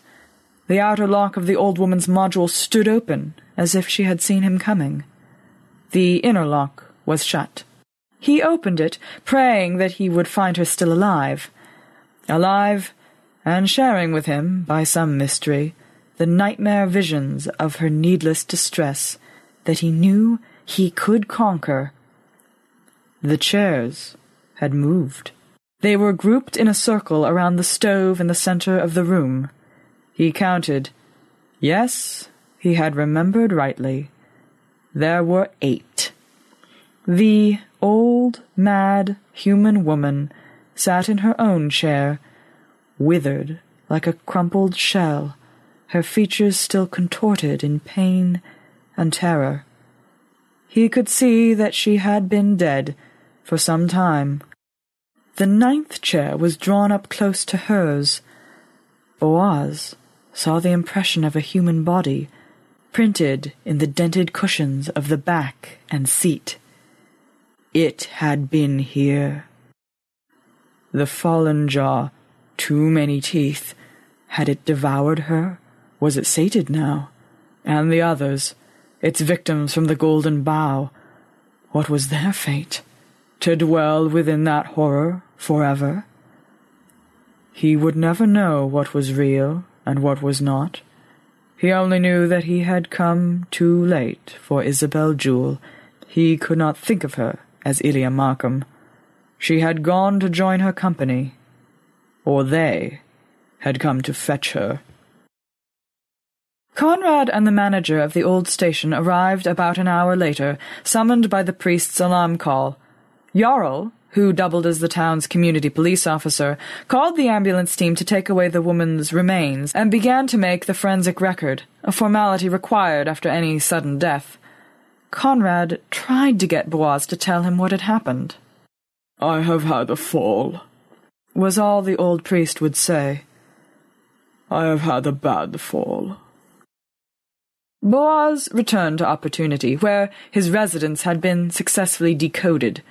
He was in poor health for a while. By the time he'd recovered, Conrad the Aleutian had long moved on to other schemes. But Boaz stayed on Mars, his pleasant retirement on Shet indefinitely postponed, although he had tendered his resignation to the Archbishop as soon as he could rise from his bed. Later, he would tell people that the death of an unfortunate woman, once involved in a transit disaster, had convinced him that there is an afterlife. The Martians, being human, were puzzled that the good-hearted old alien seemed to find this so distressing.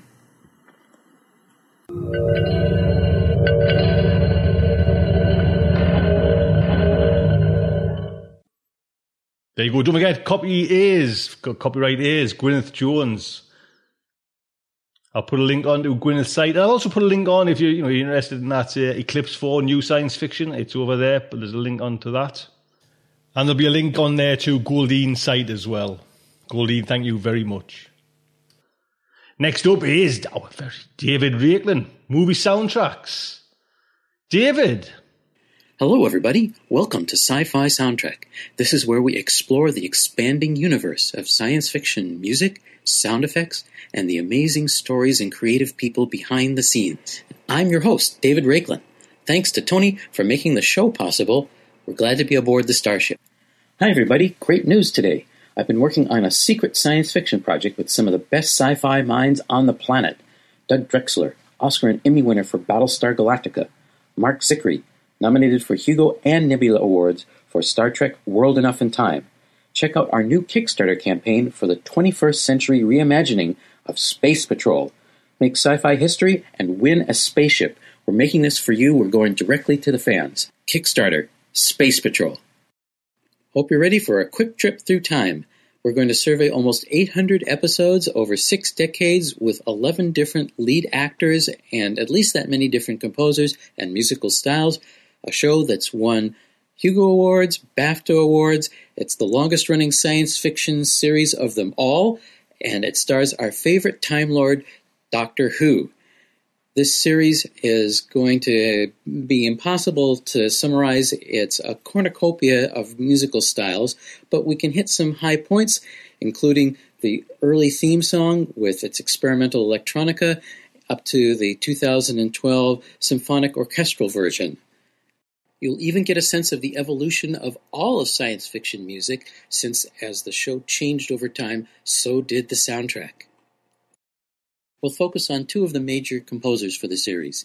Delia Derbyshire, from the original Doctor Who, she not only arranged and performed the theme song, but she also underscored, wrote the uh, music for the individual episodes. And Murray Gold, the composer for the current 2012 series. Now, Delia is quite remarkable.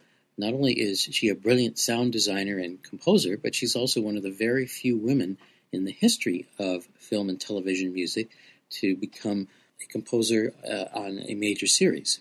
Her work is very distinctive and took tremendous patience and skill because they didn't have synthesizers as we know them today, or even as they were known back in the 80s. In the 1960s, you basically had to build all the parts yourself and play things one note at a time and kind of gently edit them together so it flowed like a natural composition. Uh, kind of like the early days of video games, it was very difficult technically to do it well.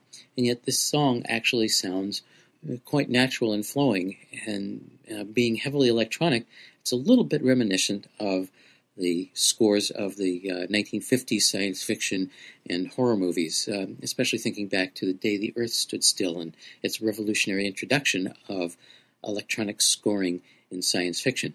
And this is the natural evolution of it to 1963. Here is an excerpt from the original Doctor Who theme.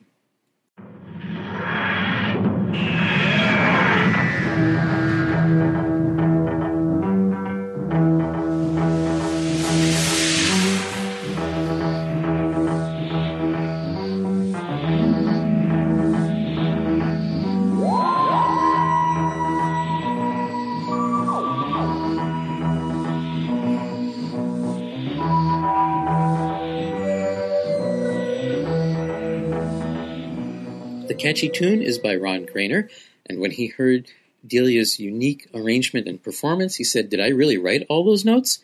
And in a sense, he did, but in a sense, she transformed them into a iconic theme song that's continued to be the backbone of the series introduction and even some of the underscore through all of the incarnations of Doctor Who.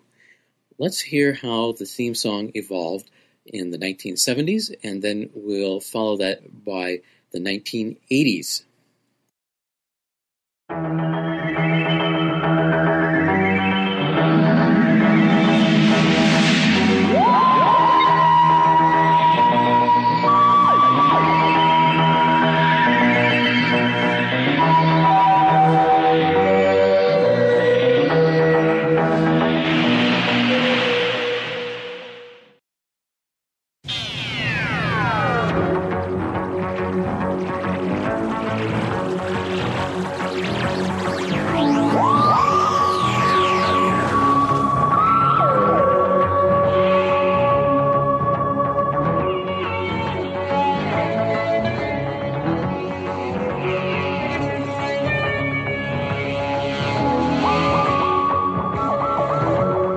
Versions of the Doctor Who theme song, one from the 70s when Tom Baker was the Doctor Who, and uh, one from the 1980s. I think it's amazing how you can hear the evolution of music electronics just by following the evolution of the Doctor Who theme song. All of these are based on the original theme song by Ron Grainer and Delia Derbyshire. Now let's take a listen to the Doctor Who theme in its current version by Murray Gold. And here we get the first major departure where before the theme song comes in as we know it, it's got a big live orchestral introduction.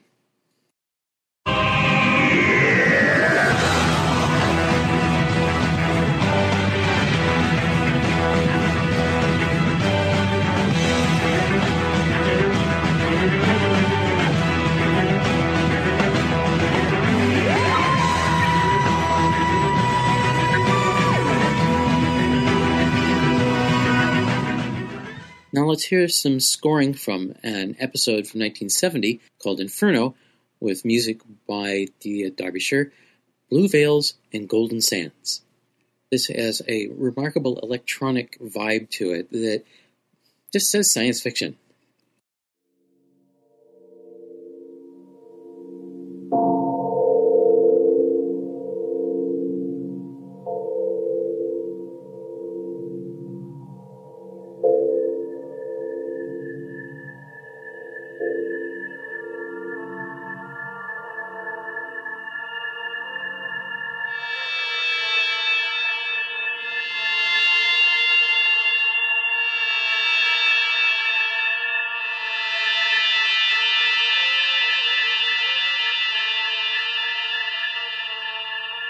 Blue Veils and Golden Sands, written and performed by Delia Derbyshire.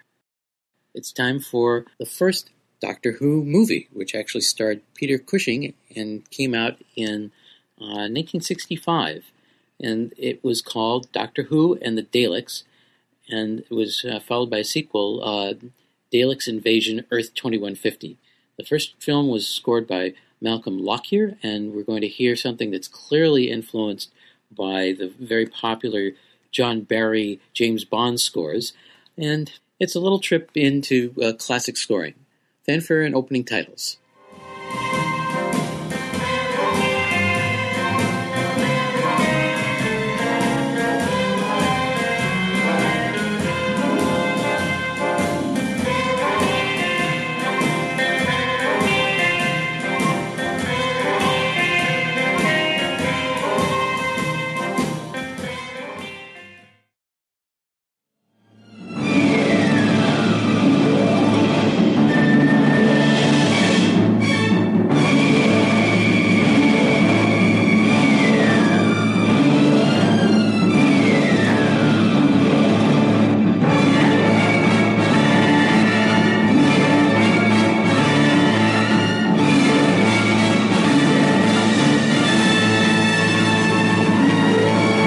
Countdown stops, and before that, fanfare and opening titles from Doctor Who and the Daleks, music by Malcolm Lockyer. Now let's move from the 60s movie to the 21st century Doctor Who television series and music by Murray Gold. Murray has been the Doctor Who composer since 2005 and has created the soundtrack along with his sound designer and orchestrator for all of the six current series. We're going to listen to some pretty recent music from Doctor Who, starting with the Impossible Astronaut slash Day of the Moon two-parter, where Doctor Who ends up in the Wild West of America, and we have I Am the Doctor of Utah. This is music that combines uh, rock and roll, country western, epic uh, operatic style music, uh, electronics. It's written by a gentleman from England. It's played by an orchestra in Wales. It really shows how music filmmaking has become an international production. Here it is I Am the Doctor in Utah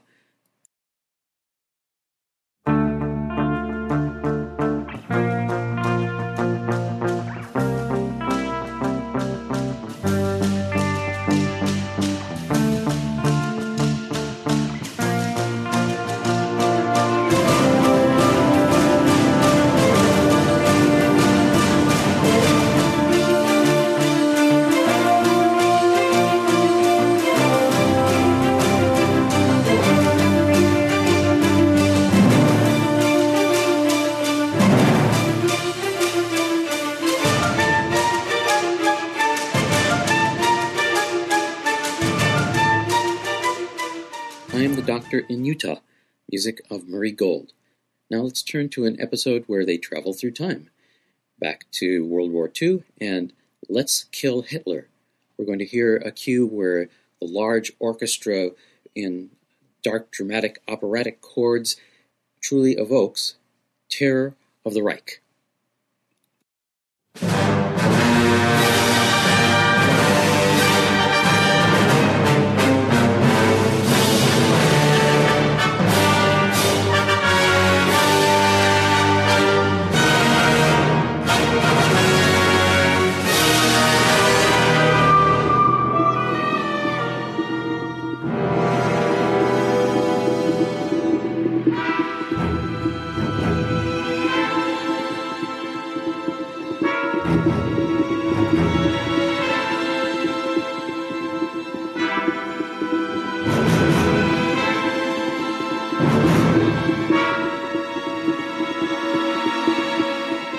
Let's hear from Murray Gold himself on the process of writing music for Doctor Who. I don't think I ever knew it was going to be so much music. Just got the first episode and did that, and then did the second episode, and it slowly dawned on me that they were going to want music all the way through. So by the time I got to the end of the first series, I'd written quite a lot. Nobody ever asked for, for there to be character themes. It, it just seemed, um, as Series 1 was developing, there was a little tune for the Doctor.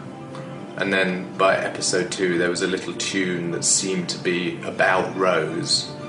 And, and then it seemed like if those two characters were going to have themes, it seemed a shame to leave every, everybody else out it, it, does sometimes create a problem when I want to use. I've run out of music and I need to use, and this piece of music piece of music fits exactly in a place when it's, but it's not that character. I'm like, oh God, will anyone notice? Yes, they will. Of course, they will. Well, how can I suggest that they're connected?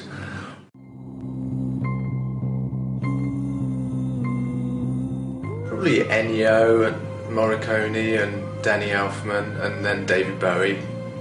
You know, just they're all very melodic and sort of Danny Elfman's idea of a gothic sort of orchestra in Batman in '87, I think it was.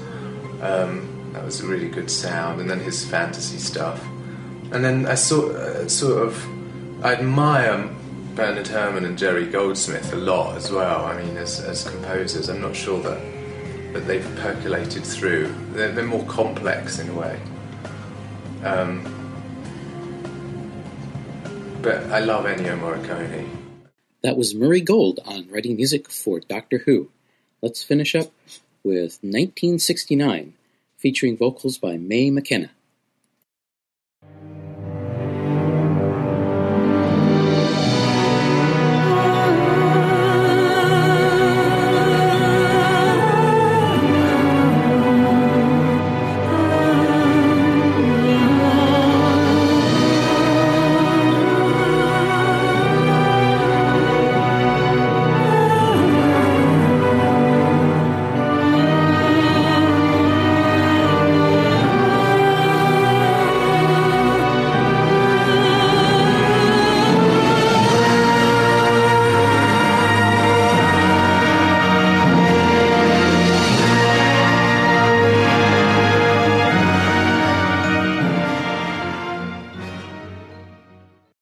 That's it for Science Fiction Soundtrack this week. We'll be back next time.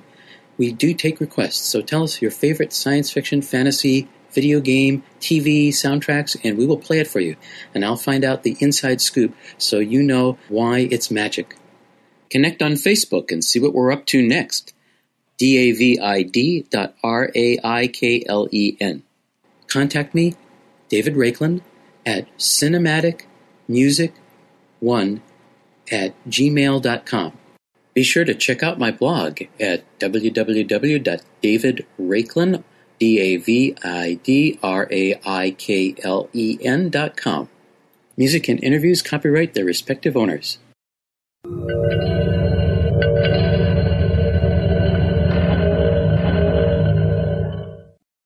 There you go, David. I just love this little section. It's excellent. Thank you so much. So now we come on to first chapters, and it's by Jeff Lane. It's called One Way. Jeff Lane, as you know, a, a talented narrator, a talented writer as well. Jeff's done a few narrations for Starship. These last one, kind of, we, we know was the three part Cory Doctorow, which kicked off this year's Starship Sofa, beginning of the year. Jeff's got a couple of books out, and this story is it's an ebook and it's currently available at Bar- Amazon, Barnes and Noble, Smashwords. It's around about three ninety nine or two pound sixty four in pound pence, shillings and pence, three pound ninety or three dollars ninety nine. Give you a little blurb. This is what's on the, the cover of the book. Barry Griffith doesn't know yet, but tonight is the night fate has chosen to be the night of his death, his murder. At a gas station in the middle of nowhere, late at night, his wife Jenny appears. No car, no coat, and looking older than when he last saw her. That's because this is not the woman he received a goodbye kiss from this morning.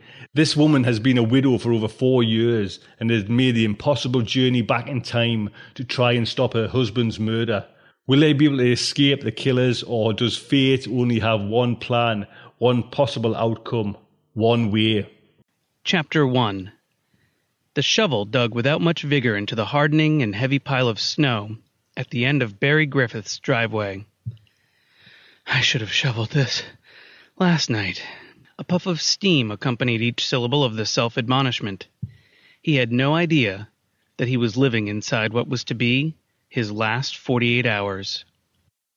He stepped back, leaned on the handle of his trusty snow shovel, and looked sourly at his nine year old Chevy Blazer. Barry was in a foul mood. The vehicle itself was good transportation and gave him very little trouble, but he wanted more. The Millers next door, for instance, they had more. They had their nice shiny new BMW and Jeep Cherokee parked in their driveway, neither of which was over two years old. A nice Jeep Grand Cherokee, or heck, since we're dreaming, an H3 was what Barry wanted to be shoveling a path for instead of his Blazer. More. The mood he was in didn't have so much to do with vehicles as it did doing his bills. He plunged his shovel back in the snow pile, this time only about a third of the way down from the top. He wanted to get this done, but wanted his back to be intact afterwards. It seemed no matter how hard he tried, he just never seemed to have anything left over after the bills. He and Jenny were trying to save for the down payment on a house, but never seemed to get any closer to that dream. The house they were renting wasn't bad, but it wasn't theirs. More. He wanted more. After the shoveling came the cleaning off of the cars, which wasn't as heavy or taxing as the shoveling, but was still solitary, mind numbing work, leaving Barry in his gray thoughts. When he stood back and looked at the mostly clear driveway and the newly excavated vehicles, he got back a little of his energy, and a little reminder that his life wasn't all that bad. It was pretty good, actually. He looked at the rented house and could see Jenny sitting at the desk off to the side of the living room, working on her lesson plans or correcting papers. He loved her and she loved him. She was a beautiful person, inside and out, and was a dedicated teacher. What more could he ask for, right? Well, a little more. About eight to ten pounds more, actually. Barry and Jenny had always said they would have kids eventually, but wanted a little time to themselves as a married couple first. They both decided that getting into their own house was a prerequisite for kids, but lately Barry had begun to feel that time would never come. Barry shook his head, perturbed at himself again as he saw the little plops of snow outlining both cars on the freshly shoveled driveway. Growing up in Maine his whole life should have taught him a few things, like clean the cars, then shovel the driveway. But not Barry. Like a snowbound Sisyphus, he was doomed to repeat his snow removal mistakes again and again. After he was finishing up with the last few half hearted tosses of snow onto the bank, he heard the phone chirp inside. Jenny got it halfway through the second ring. He thought he could almost hear her melodious voice drift out, even though the house was shut up tight, playing a losing defense against the cold. It was probably for her. It was never for him. Bear, it's your brother, she called out after a few minutes of chit chat. Oh, okay, tell him I'll be right there. Simon Griffith. Now there was someone who had more. He was Barry's older brother by three years, his only sibling, and he had the life Barry wanted. The house? Yep, he had it. A nice one, too. The kid? You betcha. Cute little blond boy named Aaron. The cars? Oh, let's not go there. He leaned the shovel against the side of the garage and headed for the house. Jenny was still chatting away and laughing with Simon. Barry was really appreciative of the fact that, even though Simon lived a few hundred miles away, they and their families had remained close. Here he is. See you, Simon. Tell Chloe I said hi. Jenny Griffith handed the phone to her husband. The look on her face did not match the friendly tone in her voice. Tell him no, she mouthed to Barry and stomped back to her desk. What's happening, Big G? Barry said as soon as the phone was in his hands. Nothing, little G. What's up with you? Simon used the nicknames they had created more than a decade ago. Ah, just shoveling, doing the weekend chores, all that. Barry knew that Simon hadn't called just to chat. In general, the Griffith brothers were not big phone talkers. If you were to get them in a living room or over dinner, the conversations would last for hours, but not the phone. Simon must have something to say. Cool. Hey, look, Chloe, Aaron, and I are coming up to see Mom and Dad next weekend. We probably won't have much time to catch up with you, but Chloe and I wanted to take Mom and Dad out for dinner. Would you be able to watch Aaron? Simon asked in his smooth, confident voice. Barry looked over at his own wife, who gave him a stern look and mouthed, No, again. Yeah, sure, we'd love to. Barry lifted his hands in a what else could I do gesture. Jenny shook her head and turned back to her schoolwork. Okay, we'll bring him around by probably three or four. Hey, what are you taking Mom and Dad out to dinner for? Oh, uh, well, we just had something we wanted to tell them. Simon's voice faltered. I knew it. I knew it. Barry laughed into the phone. Jenny's interest had been piqued from her perch in the corner. Knew what? Barry could practically see the sheepish grin on his brother's face. They could never keep secrets from each other. You guys are going to have another baby, aren't you? Don't tell Mom and Dad. We want to surprise them, and don't tell Chloe that you know. She'll kill me for letting the cat out of the bag. Barry was really happy for his brother and sister in law, but still, the jealousy reared its head again. Here, his brother had the cutest two year old on the planet, and he was getting another one. He was getting more. Okay, we'll act surprised when you guys spring it on us. Congratulations, man. That is really too cool. Barry ended the phone conversation with his brother and then turned to face the wrath of Jenny, who had wandered back into the kitchen toward the end of the conversation. Look, before you say anything, just. Barry started. I'm not going to say anything, Jenny interrupted. It's just that we work so hard during the week, and then your brother and his wife pop up for a visit and pawn the kid off on us. I'd like to have dinner with your parents, too. Why can't we hire a sitter and all go out to dinner? I just feel like they never call unless they want something. Jenny, first of all, don't say pawning off Aaron like he's some kind of thing. He's our nephew and he's growing up fast. I like the idea that we're going to get to spend some time with him. It'll be fun. Besides, they have exciting news to tell my parents. You can understand that, can't you? I can understand getting all excited about the first one, but the second you just don't get as hyped up about. But whatever. Whatever you want, you get, as usual. I'll just have another weekend ruined. No big deal. Jenny turned her back on her husband and started to walk back toward the living room. Barry grabbed her around the waist from behind and playfully gave her a spin as he buried his face in her neck. Oh, boo hoo! Woe is me! My life sucks! Barry teased her in a high pitched voice, aware only on the edges that he was also mocking his own mood from a few minutes ago.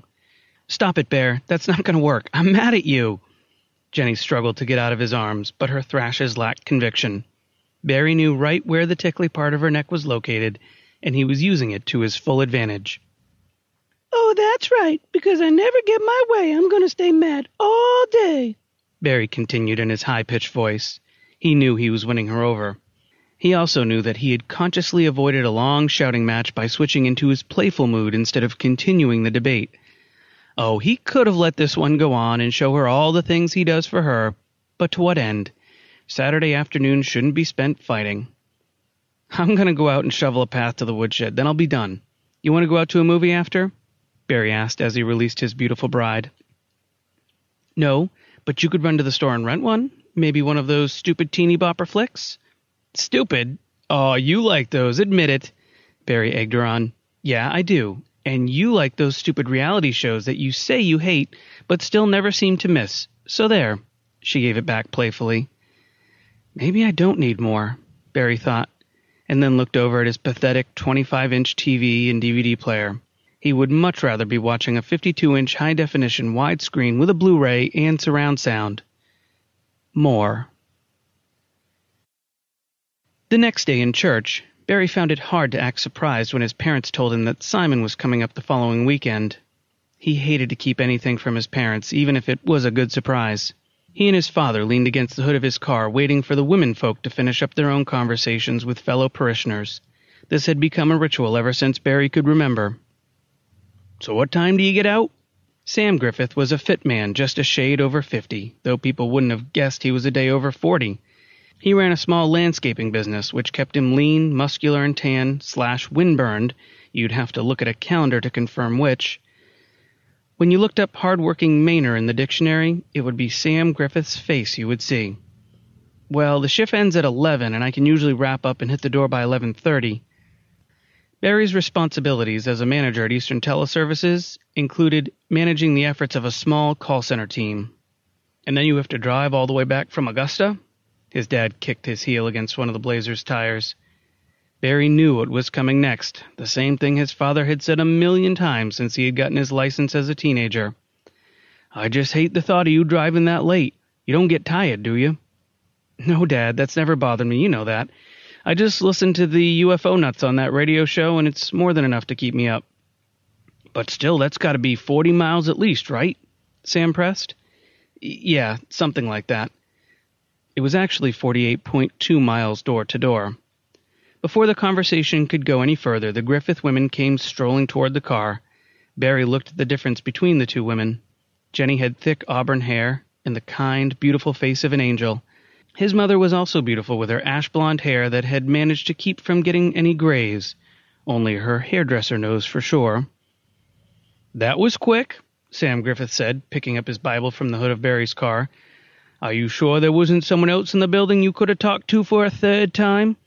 I think the pastor is talking about making you a separate key to the church so you can lock up when you leave. The good natured ribbing elicited smiles from everyone. This was the same banter that Barry had heard every Sunday after church, just another part of the ritual. Barry and Jenny were invited over to the elder Griffiths for Sunday dinner, but declined because they were going to catch a matinee movie in Rockland. Movies were kind of a hobby for Barry and Jenny. Most of their friends knew to call them up and ask their opinion on recent releases before heading out to the show. Another sweet Sunday on the coast of Maine. The icky feeling of a Sunday evening before a work week was still a few hours from full potency but still on the periphery on the cold but sunny afternoon. The shadow of death hanging over Barry was not detected in the least by any of the family.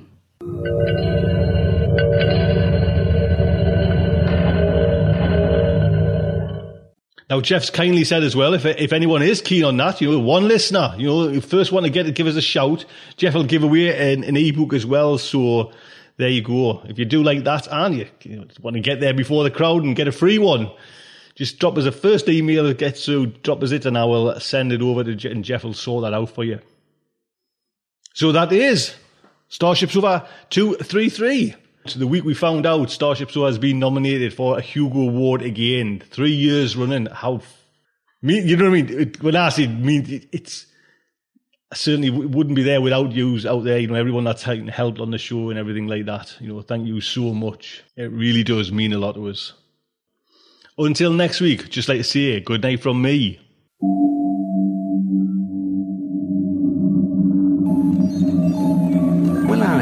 Survive this terrible ordeal? Can they win through with their integrity unscathed? Can they escape without completely compromising their honor and artistic judgment? Tune in next week for the next exciting installment of Starship Sofa. Evacuation procedure initiated. Shuttle set for launch. Airlock will be opened in three, two, one.